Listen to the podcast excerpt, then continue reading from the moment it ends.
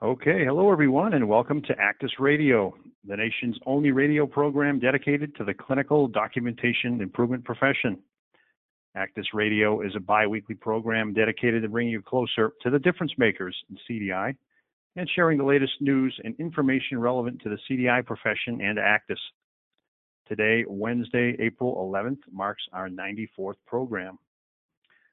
So my name is Brian Murphy, Director of ACDIS, the Association of Clinical Documentation Improvement Specialists.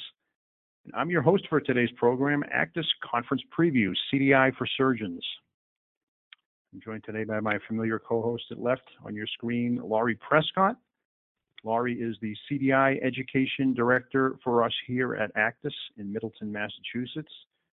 She's the developer and lead instructor for our ACDIS Bootcamp line you can see her background there on the screen. She's a former CDI manager and nursing manager with experience in med surg, ICU, PACU, and endoscopy, uh, and has been really busy for us with some training materials and some books there. So we're glad to have her on the show. Um, welcome to the program, Laurie. Thanks, Brian. Okay. And next, I'd like to introduce today's industry guest. I was joking with uh, Dr. La Charité before the show. I've known Trey for many years, and he's spoken at our ACDIS conference many times uh, in our pre-con and on the main conference, but he's never graced ACDIS radio. Well, that's that's changed today. We've got him on the show, and I'm glad to have uh, Trey La Charité. For those that don't know Trey, he's the medical director for CDI and coding at the University of Tennessee Medical Center in Knoxville. Um, he's a past ACDIS Advisory Board member. As I just mentioned, he's a regular presenter at our pre-conference Physician Advisor Bootcamp and is coming back again in that role in 2018. Um, besides being a hospitalist, he's a clinical assistant professor of internal medicine and is the curriculum director of the residencies program's rotation. He's also the medical director of the Outpatient CDI Initiative for UTMC's primary care network. Wears a lot of hats uh, for UTMC, and I'm glad to have him on the show. So, uh, welcome to the program, Trey.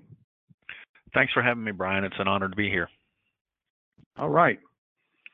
Well, as I always do, I'm going to start with a uh, poll question related to today's topic. Um, we ask that you pick the one that best pertains uh, to your to your documentation regarding uh, your, your surgeons. So the question reads, how would you describe the overall state of your surgeon's documentation? Um, would you describe it as good, which we have classified here as minimal clarifications needed? Uh, fair, maybe needs uh, regular queries to your surgeons. Would you describe it as poor? What are your bigger problem areas? This one I threw in there, you know, for a little laugh here. Wait, the surgeons even document. We'll, we'll have Trey answer that question in a few minutes. Um, and then don't know or not applicable. Again, um, how would you describe the overall state of your surgeon's documentation?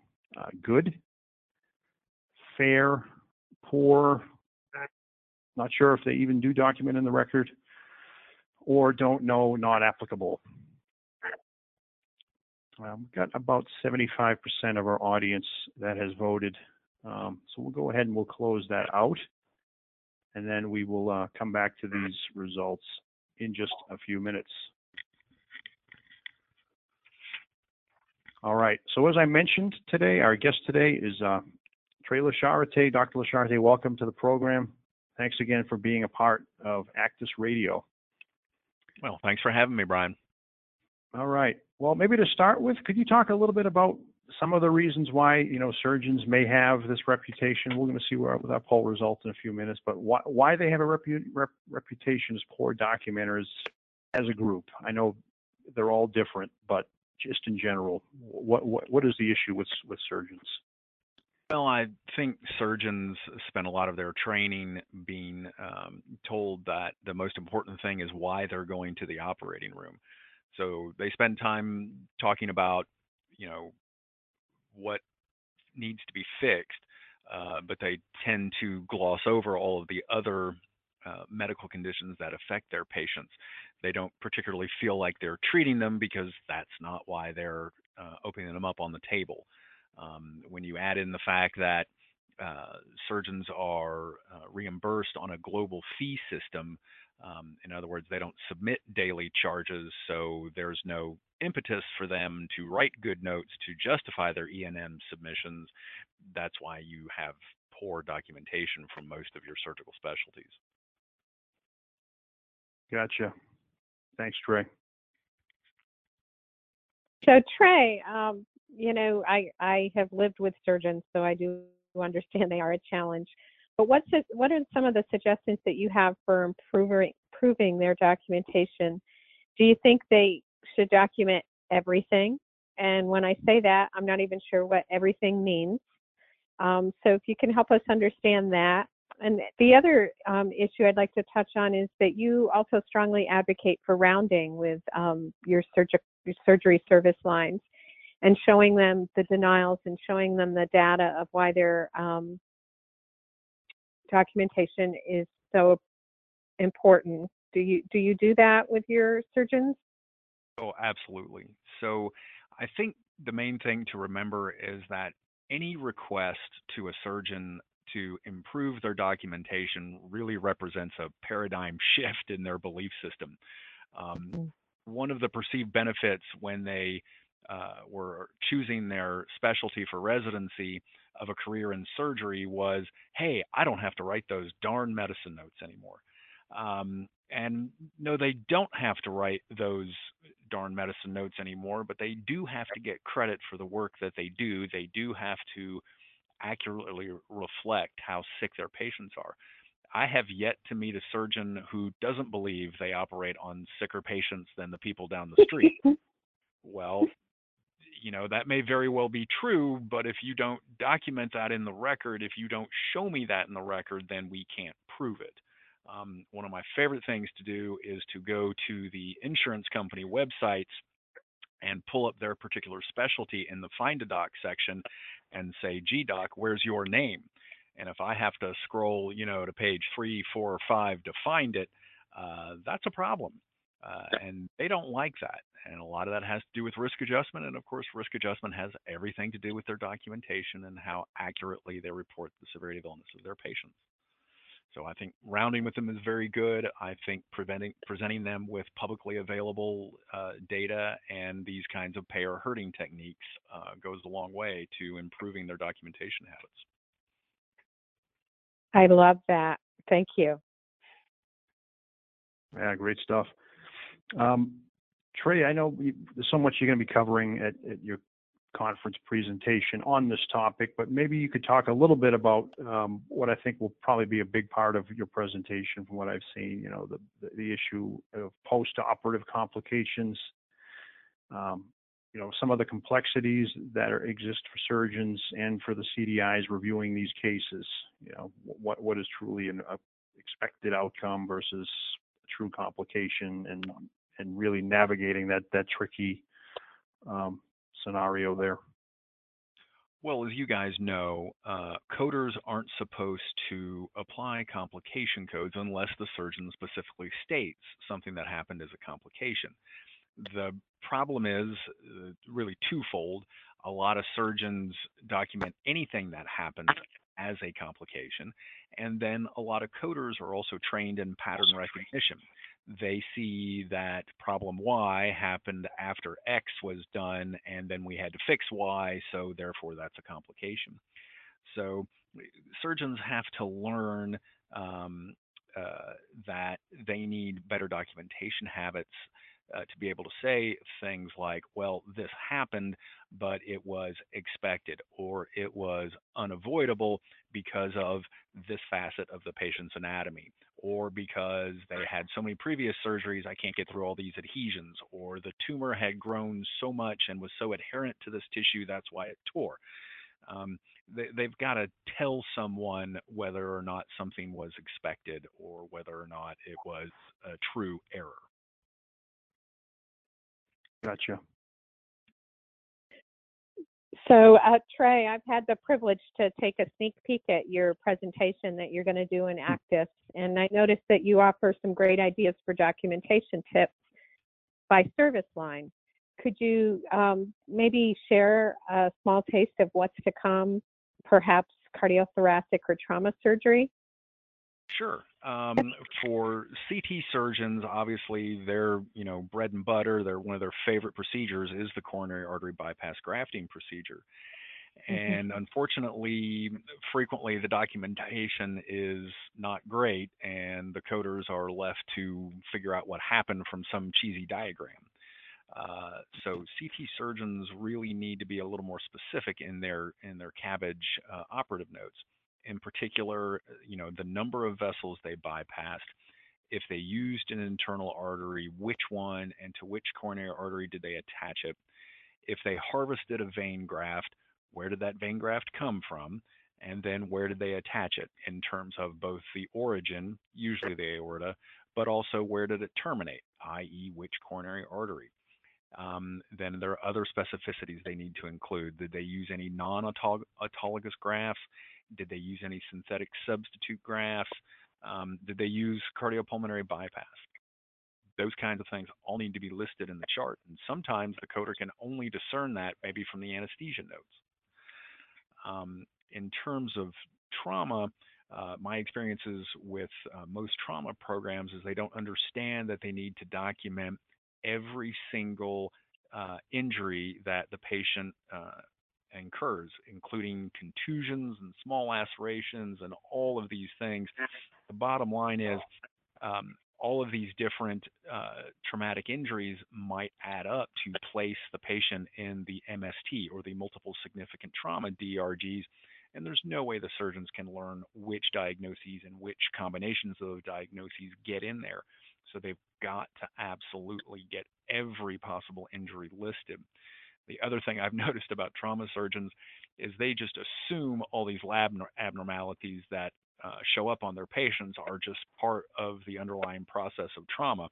They don't put any descriptive labels on the low hemoglobin hematocrits, the high CPK levels, the high lactic acid levels, uh, all these things. They need to put labels on these things so that they get credit for the work that they do. Perfect answer. You can't see me going, yes, in the background, but that's perfect advice for the trauma surgeons. I appreciate that. Okay. Hey, we Trey, we we've got an interesting question or two that came in that I'll, that I'll pose to you that I, I think you'll be able to take. I'm sure you've you've heard many of these objections from surgeons by now, um, but I've had one of our listeners, Diane, has asked, "How would you handle this comment?" Um, and the comment is from the surgeon, presumably, "Why does this matter to me when I get paid regardless?" And that's after maybe you show them SOI ROM and the impact it can have. So the whole you know the whole payment issue, different separate payment. Any thoughts Absolutely. there? Oh, I oh I have some. Um, and that is that is frequently heard pushback uh, from surgeons. And what I simply point out to them is I will say, okay, if you're a general surgeon, GDoc, how many gallbladders does the average patient have? And they'll kind of look at me funny and tilt their head with the deer in the headlights look, and then they'll go, well, one. And I say, right. So, how many new patients do you have to have if you're going to make a career out of taking out gallbladders? And they said a lot, and the answer is correct. So, where are those new patients going to come from? If you want to keep getting those new patients into your practice, then you've got to keep hammering your publicly reported data and make sure you look like you're taking care of sick patients. So this really does have significant impact on your long-term viability as a provider. Um, you know, and then I'll ask them, do you have any school loans? Uh, do you want to educate your kids? Uh, these kinds of things. And I go, oh, okay, well, maybe that does matter. and then uh, one, one other one, I, I believe you'll probably be covering this um, in at the May conference, but person writes, Kathy writes, uh, surgeons are hesitant to document acute blood loss anemia post procedure, uh, the old ABLA. And, and, any suggestions there about this one? Sure. So what's happening is the surgeon is worried about getting dinged for a complication because he's been or she's been beat up with performance improvement data for the last decade or two because all these different uh, programs count something like that perhaps as a complication. Well, that's fine, but here's the deal.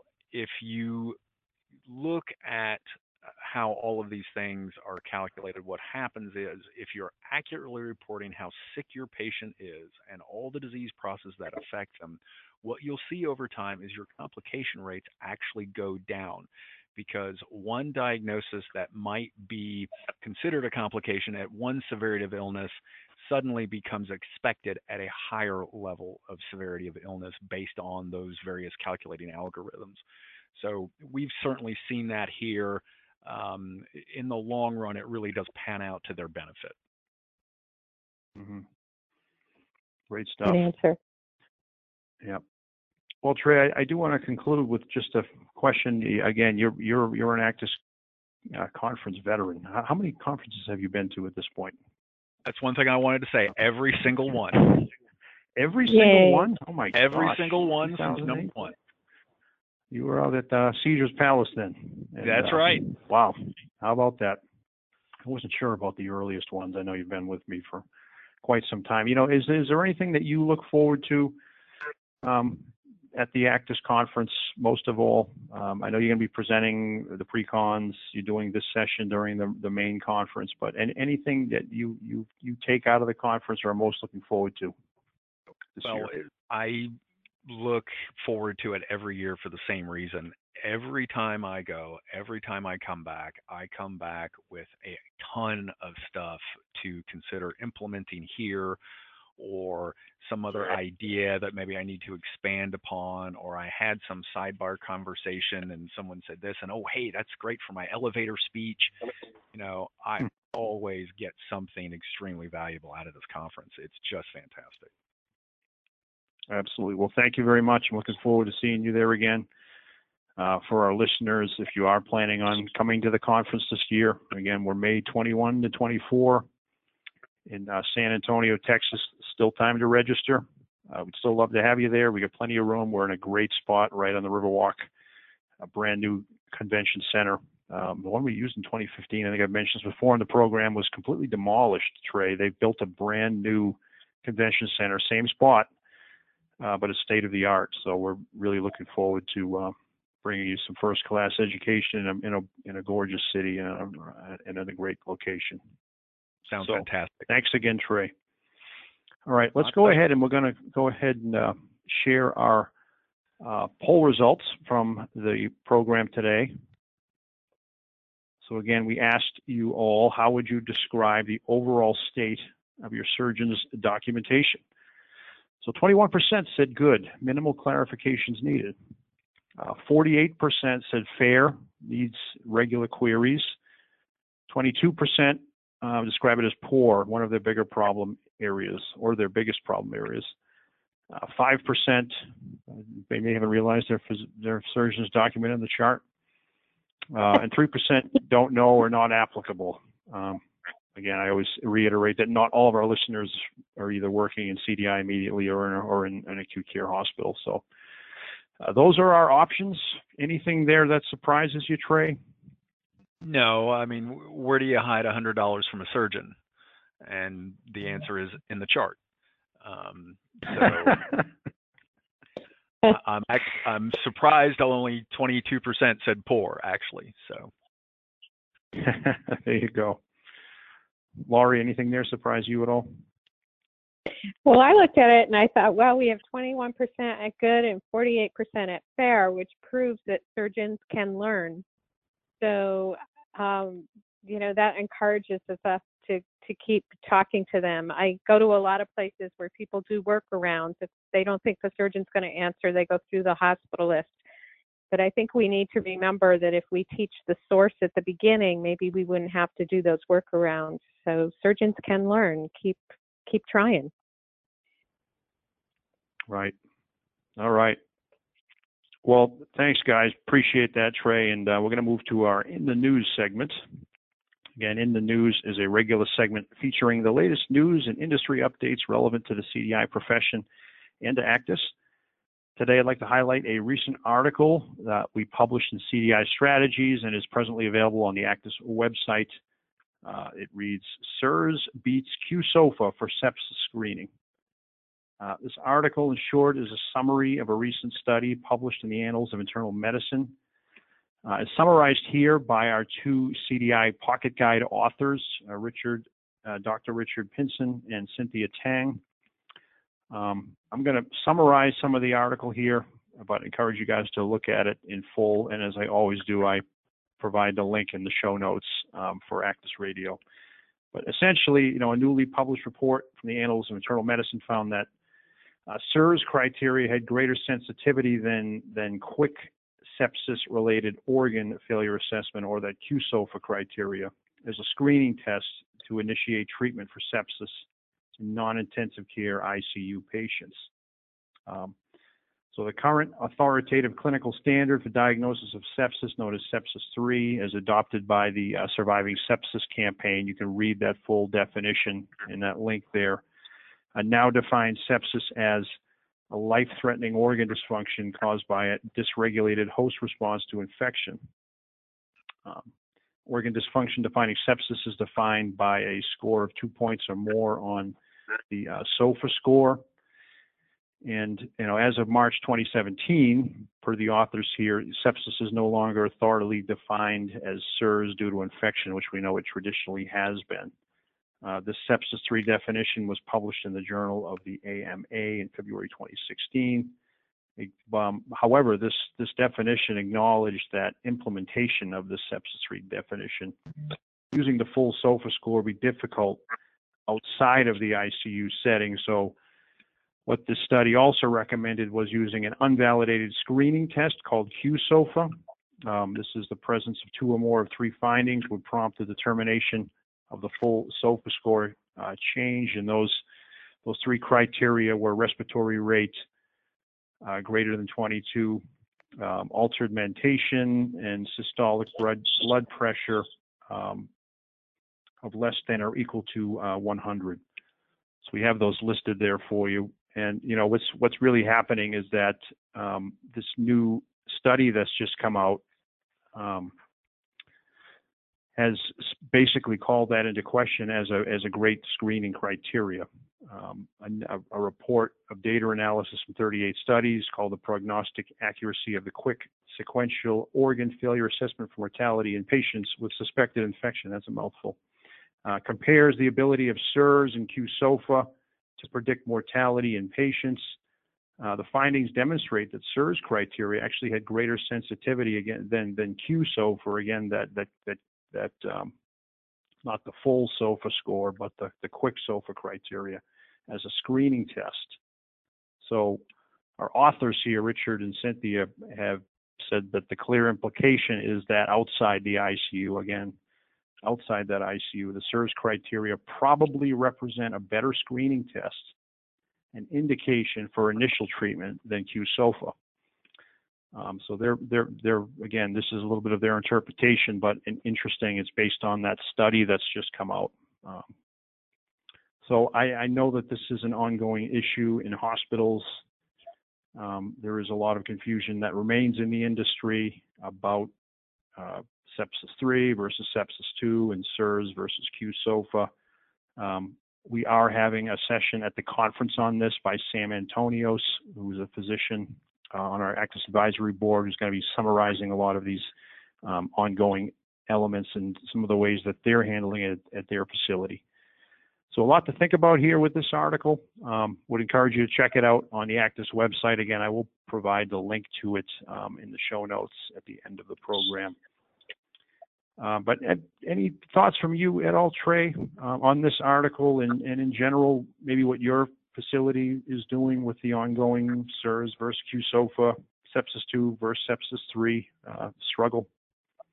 Well, this represents obviously a continued debate within the medical community of whether or not we should all be adopting sepsis 3 over sepsis 2. Uh, despite what the recovery auditors will tell you and despite what the insurance companies will tell you, most medical practitioners have not jumped with both feet on sepsis 3. Uh, in fact, there's no hospital here in East Tennessee that's using sepsis 3. Um, hmm. the uh, when sepsis 3 came out, all of our critical care physicians, whether medicine or surgery, and our pulmonologists and our infectious disease docs, and everyone said, This is crazy. Um, if we go with sepsis 3, uh, we're going to miss so many patients that might have potentially had sepsis, so we're going to miss those early interventions. And the whole purpose of the Surviving Sepsis campaign was immediate early recognition to institute therapies to prevent um, them from becoming floridly septic. So our decision was we were going to stick with sepsis 2. We have stuck with sepsis 2. We feel we made a clinical decision which was in the best interest of our patients. We are getting denials left and right from the recovery auditors and the insurance companies trying to invoke sepsis 3. Um, and uh, they will flat out tell you that it is a business decision uh, on their part, um, not a medical decision. So that's the conflict uh, where things sort of stand in terms of recovery auditing pressure right now. But we're going to stick with sepsis 2 because we think it's a patient care issue.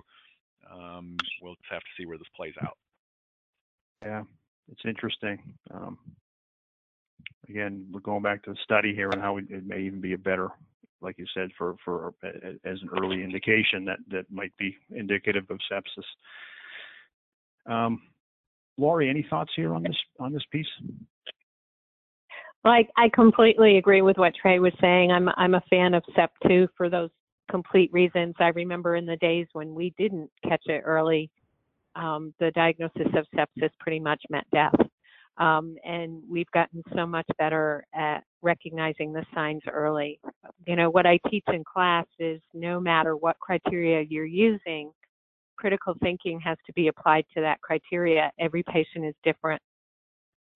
So, you know, if you're using SIRS, if you're using SEP2, if you're using SEP3, you have to look at what the patient brought to the table to start with and use your critical thinking skills and apply it to the unique situation that's in front of you.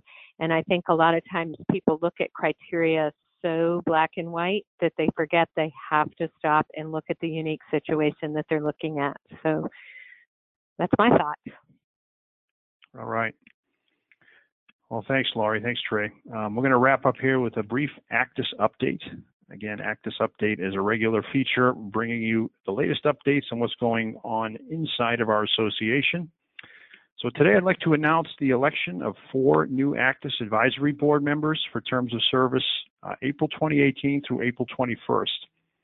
Again, as you probably saw, we had uh, over the last 10 to 12 days or so um, our ACDIS Advisory Board election. Each year we elect four new board members and four um, present board members rotate off the board. We do this to ensure continuity. We know we have eight, eight members that are remaining on for an additional year, um, while getting some new new uh, thoughts and new expertise on the board. So um, we have we had a number of qualified applicants. We had a nomination committee that got those down to 10 finalists, and you, the ACDIS membership, uh, voted on our four new board members. So we go by popular vote. And um, we're actually in the process of updating the ACDIS Advisory Board page right now, but I'll just verbally uh, reiterate who we have on the board this year. So coming on for three-year terms of service are uh, probably a couple familiar names, maybe some new names for you. Um, one of them, uh, Fran Jurcak, is uh, the Vice President of Clinical Innovation with Iodine. She has been a prior ACDIS Advisory Board member. She's also well known in the ACDIS circles as a regular presenter um, has is the author of our CCDS exam study guide, and we'll welcome back Fran on the board. Um, some new faces. We have Jeff Morris, who's an RN, BSN, and CCDS. He's the supervisor of CDI at University of South Alabama Health System in Mobile, Alabama. Um, brings a wealth of pediatric experience. Was the first CDI specialist hired at USA Children and Women's. Um, so we're thrilled to have him on the board to bring in a little PEDS experience. Do have uh, Dr. Erica uh, Dr. Erica Remer. Um, Dr. Remer was an emergency physician for 25 years with expertise in documentation on um, and the professional side of billing. In 2012, she became the CDI physician advisor for University Hospitals Health System in Cleveland. Did a lot of training on ICD-10, DRG, clinical validation, medical necessity denials. Um, she's been a guest on ACDIS Radio before. You probably may have also seen her present at our conference. We're thrilled to have her on. And our final um, new board member is Irina Zusman. Uh, is, is Director of HIM Coding and CDI Initiatives for NYU Langone Health in New York. Irina is an RHIA, CCS, and CCDS. So as you can see, we've got um, a, a variety of different backgrounds, two nurses, a physician, and an HIM coding professional, all representing different aspects of the CDI profession on the board this year. We're very pleased to have them on. Um, our advisory board does everything from draft guidance for our membership in the form of white and position papers. Um, they also inform and advise um, ACDIS on industry issues. They they run our quarterly conference calls. Uh, they do quite a bit. It's an important volunteer role, and we're we're thrilled to have them on. And just wanted to thank all of our listeners that are members of ACDIS and uh, that have voted in the election. And just a quick shout out to our four outgoing board members, Dr. James Fee, uh, Karen Newhauser, Judy Shoddy, and Annie Yoon uh, for their outstanding service and leadership over the past three years. Um, and they're rotating off. So thanks to those guys if they're out there listening. Okay. Well, at this time, we're going to go ahead and wrap up uh, ACDIS Radio. We're going to see you back here again in two weeks for our third show running up to the 11th annual ACDIS Conference. We're going to be talking about mortality scores and quality data, again, featuring another great presentation on the podium at the ACDIS Conference. As always, if you have any suggestions for future guests, ideas about the format of the show, please send me an email. You can reach me at bmurphy at acdis.org. That'll do it. Again, thanks, Trey. Thanks, Laurie. We'll uh, see you guys in San Antonio very soon. Looking forward to it. Thanks, Ryan. All right. Take care.